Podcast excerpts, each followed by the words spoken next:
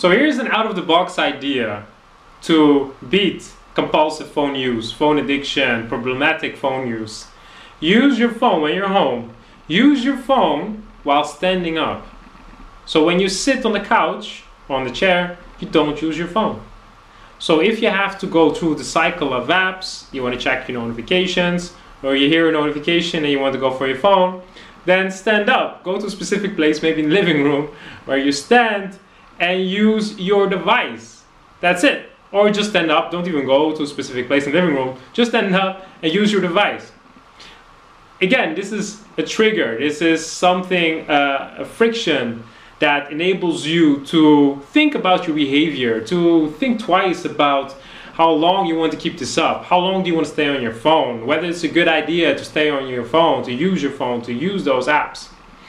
And you become mindful about how many times you want to go for your phone, or whether you really want to open Twitter four or five times in one evening. So you will definitely do all the necessities when you stand up and use your phone because eventually you want to sit down.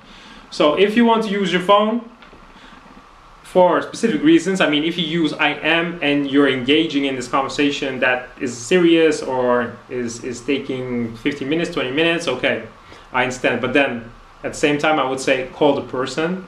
This idea I mentioned in a different video. But yes, if you are engaged with some uh, some activity that takes some time, okay, I understand this strategy is not going to work.